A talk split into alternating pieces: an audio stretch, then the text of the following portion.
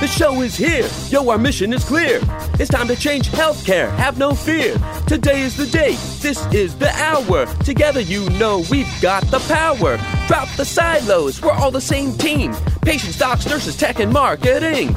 How can anyone be satisfied with the way things have always been? Yeah, we've tried. So join us now. Join the revolution. Digital health is the evolution. Status quo, more like status no. Yeah, this is the healthcare rap. Y'all come on, let's go. New choices, new platforms, new care models. In the healthcare of tomorrow, consumers win. But who will design it? What will it look like? And how long will it take? We're here to answer those questions with some provocative thinking about how to create the healthcare that people actually want. Ready to roll up your sleeves, look at the world a little differently, and explore the frontiers of consumer health together? Join us. This is the Healthcare Rap.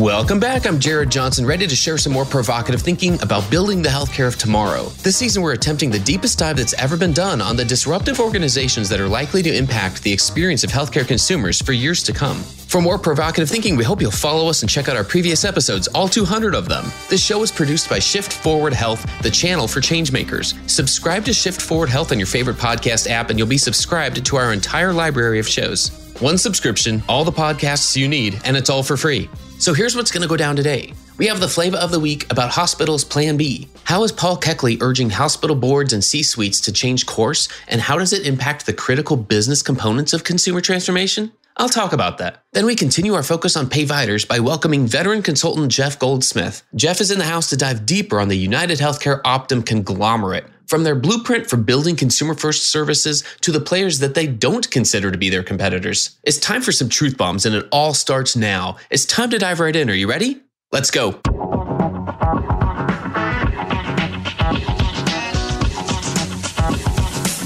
Flavor of the week.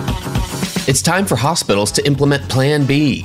That's what well known policy consultant Paul Keckley titled the July 11th Keckley Report. And if you think he doesn't normally hold back, he's been kicking it up to a whole new level lately. Here's an excerpt The definition of insanity is doing the same things over and over and expecting different results.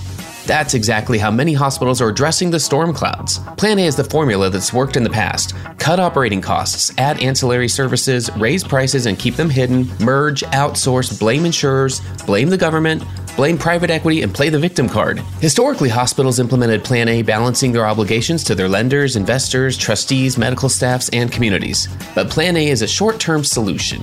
Plan B is a decidedly different future state for hospitals. Some will successfully pursue it, others will elect to watch and wait. Plan B design features reflect three major changes the integration of public health with health delivery, or regional systems of health, the integration of financing and delivery of care, or competing on prices and value, and the integration of self care in care management, or the accountability for consumer behaviors. Paul then listed three questions that hospital boards and C suites need to answer to pursue Plan B. One of those questions was Should our hospital transition to system of health or focus on executing Plan A more aggressively? Do market conditions warrant change? Are partners needed? Are competencies in the C suite adequate? Are capital resources accessible? Is the culture change averse or welcoming? To which he then answered Most hospitals are ill prepared to consider Plan B. Planning processes, lack of data, and board education are major hurdles. Plan A is a death spiral long term, a facility maximization strategy chasing marginal opportunities. It's time to stop the insanity and seriously pursue Plan B. Close quote. So, what about us? What do we think? And why does a show about consumer transformation talk so much about policy and organizational politics? Well, partially because we don't hear enough people talking about the critical business components of consumer transformation, such as experience, digital, economics, and marketing, and how they connect. And partially because we need more voices challenging the industry for the good of the industry. When you ask behind closed doors, progressive leaders at all seniority levels want and need help. And whenever Paul Keckley or other trusted sources talk about the future state of hospitals, we'd rather be informed about the possibilities than turn a blind eye. It may sound like a contradiction, but we want hospitals to thrive in a less hospital centric future state that's happening right before our eyes. It's time to talk more about Plan B for the critical business components of consumer transformation and then actually do something about it. That's another way that we'll build the healthcare of tomorrow. And that's the flavor of the week.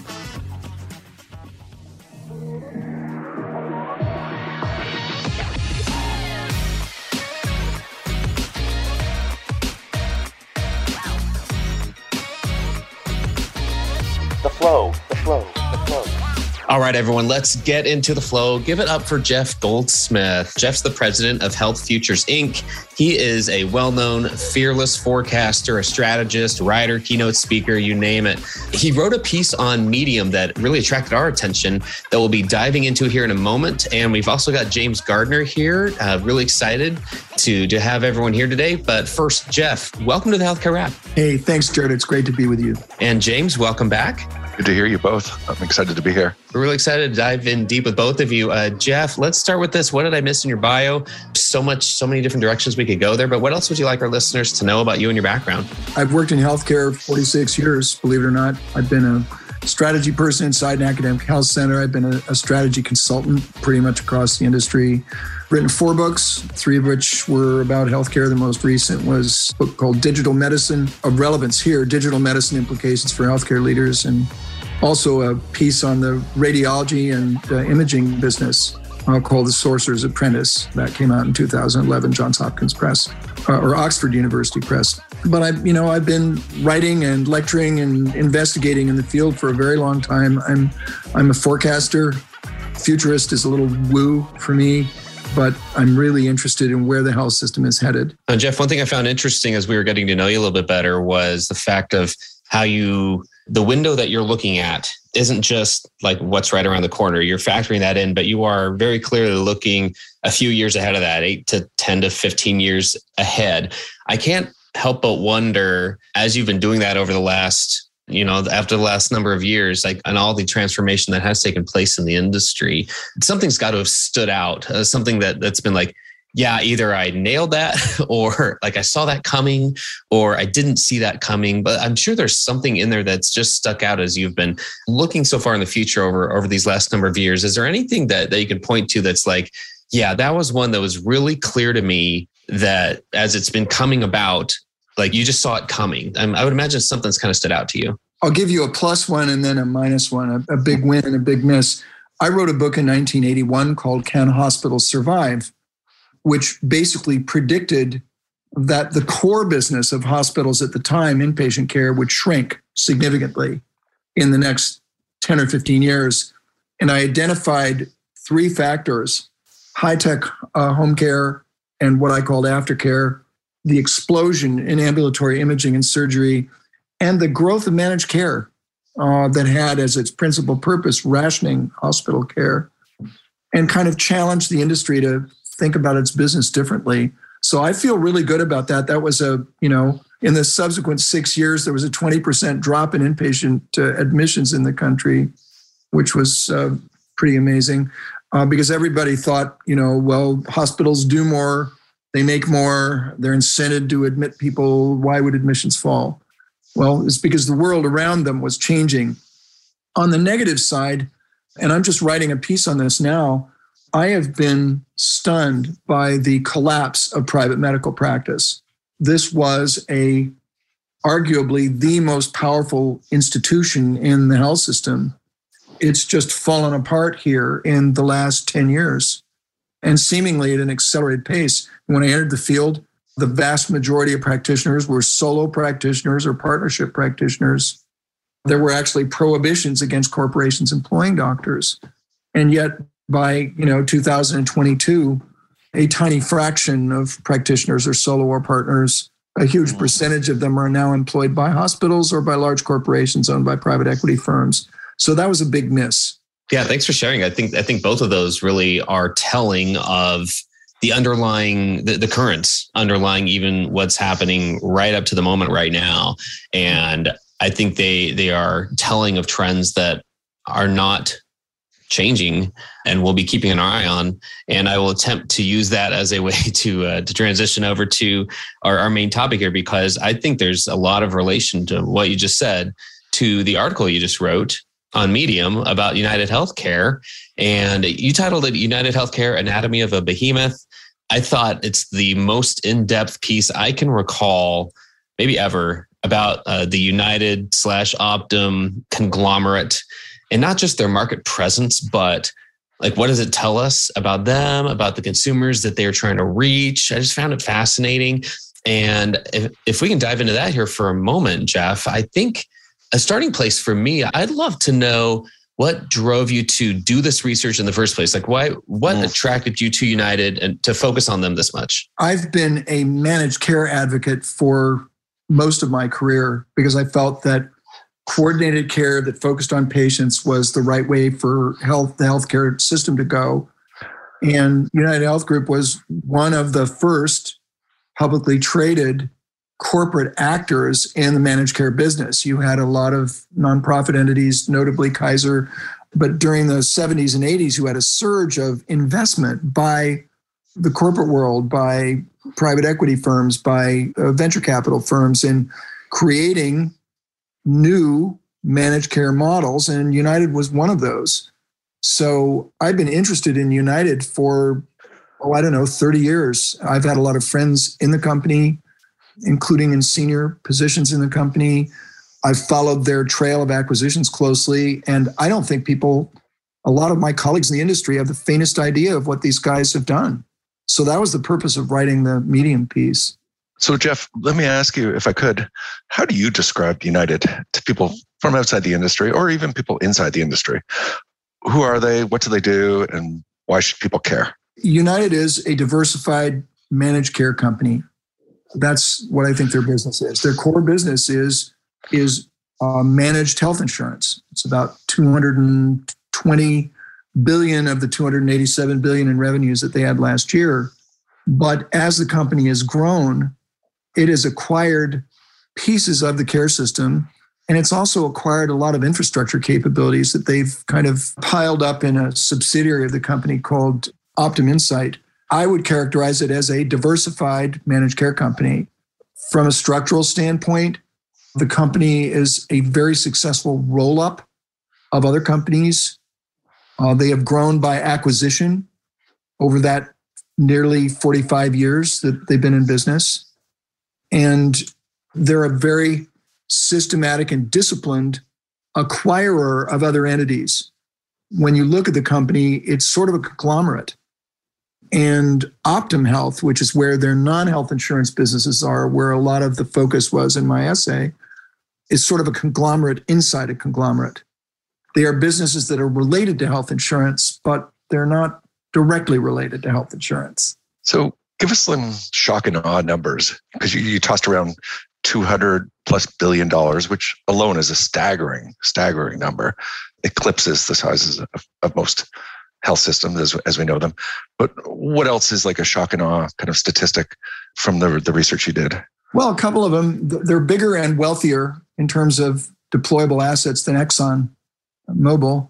So just to put it in in some perspective, they also until the pandemic were out earning Amazon on half the revenues. I thought those two things were kind of shock and awe. I actually had a slide in one of my talks that showed, I mean, Amazon's earnings blew out during the pandemic. So, you know, they way out earned United during the pandemic, but now they've fallen back. But you go back over 10 years and United has been a consistent earnings generator and significantly greater earnings than Amazon that everybody thinks is going to revolutionize healthcare. Help us understand are they, to a typical health system, are they a friend, a foe, or both? And how can that be at the same time? Well, I mean, the core business, I think if you ask them, they would say our core business is trying to wring value out of the healthcare dollar. And they do that by putting immense pressure on the care system, on hospitals, physicians, and other actors in the care system. So, in that sense, the core business of United is not friendly to the care system at all. It's a, it is a formidable adversary. But as the company has grown, it has acquired businesses that deliver services to United's competitors. And it's also acquired businesses that sell services to United's provider networks, consulting services, business intelligence services, and the like. So as the company has grown, the issue of who their customer is and what those customers want has become a lot more complex and arcane. And I think it's a very major management challenge to a very capable management in Minneapolis to sort all those roles out and to try and create value for United shareholders from all of those complex relationships. And I guess that would lead to my last question before I head things back to um, Jared. Is this business model sustainable ultimately at, at the size they're operating at? Does the healthcare system rise up in protest of, of, what seems like a very conflicted business model? Or does the government step in, a la Microsoft, a la Google, and um, try and tamp things down? Or does it go on? And are they like one of the first $400 billion players or $500 billion players? Well, what, I, you, Jeff? I forecasted the beginning of the decade that these guys would get to 10% of the health system by the end of the decade. Mm. You know, today that would be 420 billion dollars. By then, probably 600 billion. But I think I think the problem is that many of their businesses have grown to a scale where to continue growing that business by acquisition does raise antitrust challenges. There were antitrust issues raised by their acquisition of Change Healthcare, which is sort of an, a healthcare IT conglomerate. It was sort of the Optum of McKesson. And believe it or not, one of the owners of WebMD, one of the uh, darlings of the healthcare part of uh, the uh, dot com boom, they were challenged by the Justice Department, I believe the Justice Department, over whether that acquisition would result in monopolizing healthcare claims processing software and I don't believe the deal is yet closed. I think it would be very difficult for United to buy another large health insurer at this point, given the number of alarm bells that would go off in local markets. They combined the memberships of those organizations, I'm not an antitrust expert, but United is already the dominant actor in the Medicaid managed care market and the Medicare Advantage markets. So acquisitions that significantly grew either of those businesses would probably be bumping up against significant antitrust constraints. There's a lot of markets in which another large group practice acquisition would put them in a similar position. So I think they're they're in a space where if they want to deploy 10 or 20 billion dollars a year in acquisitions, they're going to find it trickier to find markets where they're not going to set off those spells. I think it's going to be very difficult for them to continue acquiring new businesses or, excuse me, existing businesses at the pace they have in the past. Stay tuned for more provocative thinking after the break.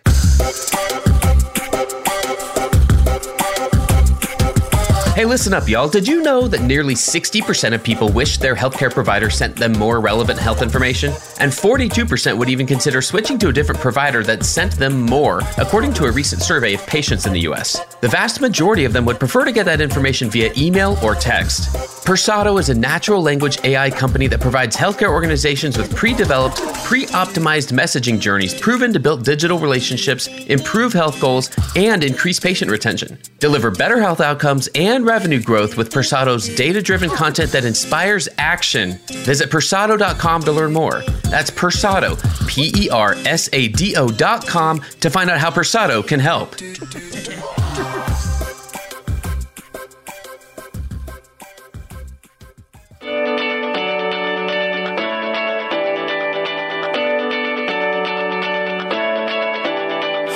Justin Knott here with the Patient Convert podcast, your weekly dose of healthcare marketing growth strategies, co hosted by Justin and Kelly Knott.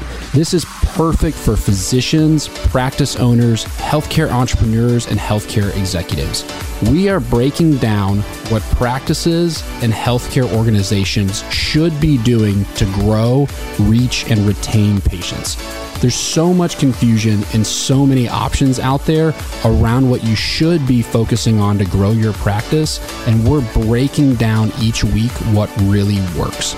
We're bringing real world application, case studies, and interviews from leading growth minded physicians and healthcare executives.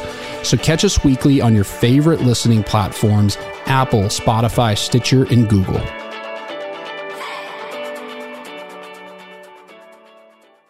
Okay, back to the flow. What advice would you offer our listeners, uh, Jeff, if they're faced with competition from United Health in their local markets?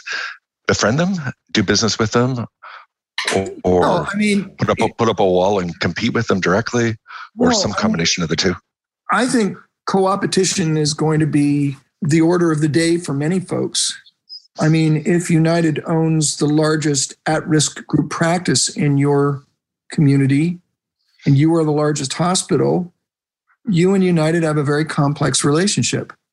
Um, right. There's a lot of ways in which provider organizations can work with United that benefit them. Whether United's health insurance business is a very significant part of their own local market or not.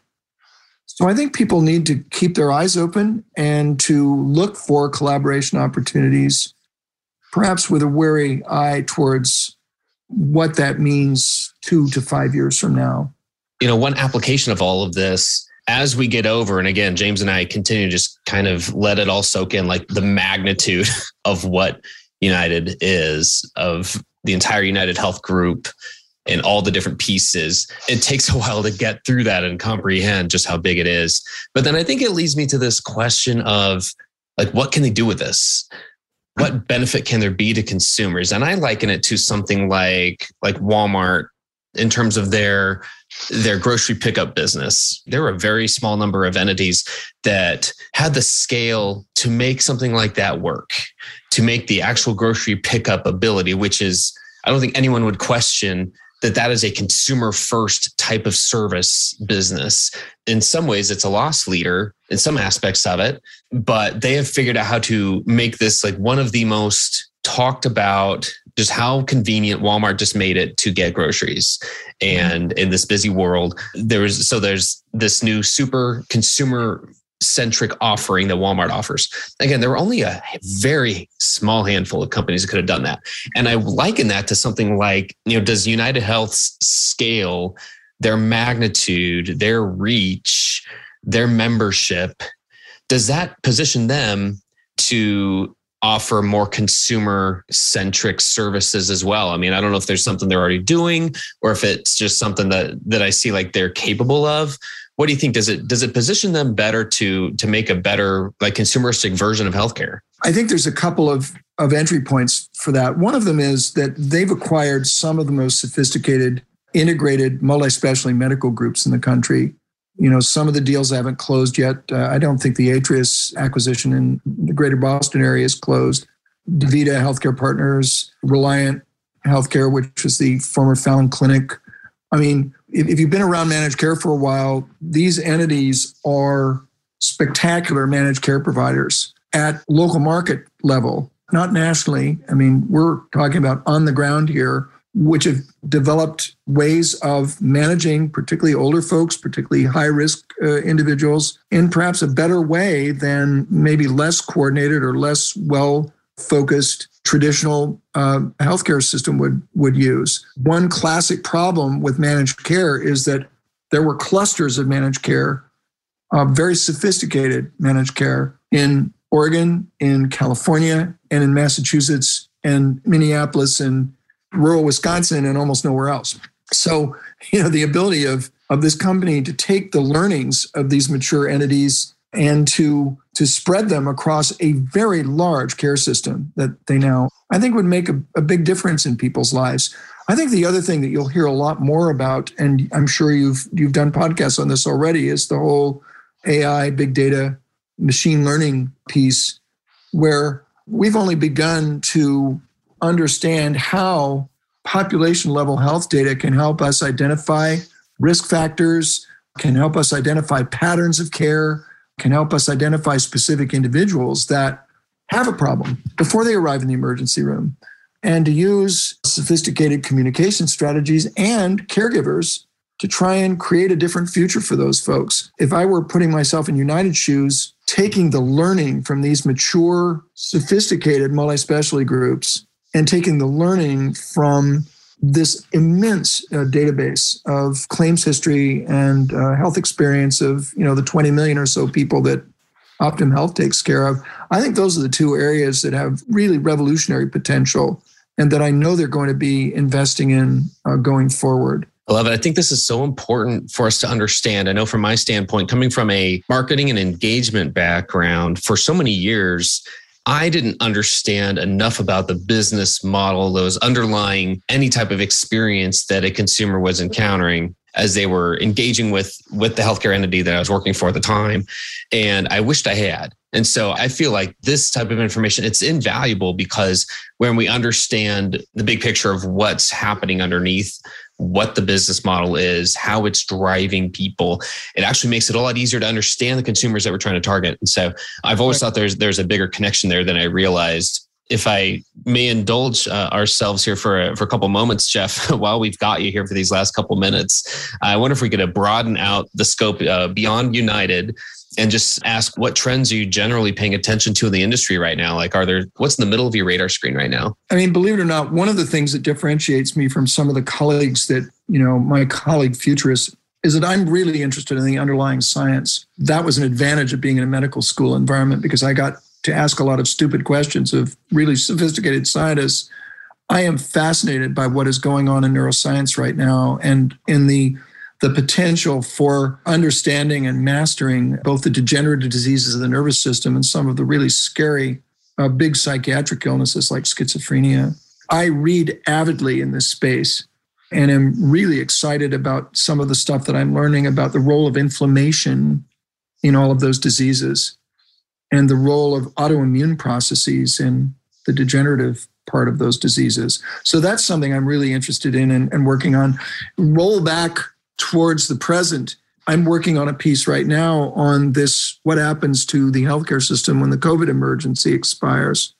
Mm. I don't think people really have a complete grasp of how much risk there is for care providers and insurers in shrinking back this enormous Medicaid program that we got out of the emergency. Believe it or not, there's like 87 million people in the Medicaid program right now. 87 million. It's 26% of the US population. 20 million of those people would probably not be in the Medicaid program if you assessed their eligibility today based on their current circumstances. What the COVID emergency did is it basically prevented states from recertifying people that you know maybe they got a job or you know their income increased or something changed. So i'm really interested in this covid emergency transition. You probably know that you know the number of people that got coverage under the health exchanges that were created by obamacare went up by 40% that could go right back down again if congress congress doesn't continue uh, the enhanced subsidies that were provided to people to enroll in the exchanges. Just one other one. I don't mean to bore you guys with this but there is a, you know, the whole telehealth explosion was premised on creating a Medicare payment and loosening a lot of restrictions on Medicare payment for telehealth. If those go away, it will have a significant effect on the telehealth industry. And there's a tremendous amount of lobbying going on in that space. So, I mean, there are a whole bunch of things that are kind of up in the air right now that the Biden administration candidly could fumble. And the consequences of that fumbling could be tremendously damaging to the care system. Oh, and by the way, if the number of folks in Medicaid shrinks by 20%, guess what happens to the Medicaid managed care business of all these publicly traded entities like United and Centene and Molina and all the rest of it? So 20% shrinkage in their enrollment would drop their revenues and profits. So there's a ton of, of stuff related to this post COVID world that we're still not quite in yet that I'm I'm watching and tracking, and I'm working on a piece on that right now. Jeff, if I can ask, are you also tracking um, CVS, Aetna, Walmart, Amazon, and some of the other disruptors that Jared and I sometimes talk about? Yeah, I am. What are your thoughts? I'm, I'm honestly pretty skeptical about most of them. Believe it or not, CVS Aetna is actually bigger than United. At least it was I think seven or eight billion larger than than United was at the end of fiscal 21. The differential rate of growth, uh, they're probably about the same. Uh, but United's health insurance business is triple that of Aetna, and United has a far more significant direct care delivery footprint than than uh, than CVS Aetna does. I think of all the ones you mentioned, I've been waiting for Walmart's to kind of shake off its swoon in healthcare and get moving. I get my health care. I get a lot of my health care at Walmart. I got my boosters, my COVID boosters at Walmart. I'm there a couple times a week. But for the life of me, uh, they seem to have had difficulty getting traction in this space. Amazon, I must tell you, I know they're going to attempt to grow multiple businesses in this space. I am really skeptical of their ability to do it. It's not clear to me what, other than their name, differentiates them from the other providers of telehealth services or you know the other providers of you know mail order pharmacy I'm a real skeptic about about Amazon as a company, not just their transformative potential for this field. Be happy to talk more about that. Thank you for that. Jared, we'll be talking about Walmart and CVS in coming episodes, if I'm not mistaken. Yeah, that's very true. And I really respect that because I think the fact is that if any of these entities had figured it out yet, they haven't totally shown it. I think there's a lot of experimentation still going on. And I think there are going to be a lot of fumbles to your point.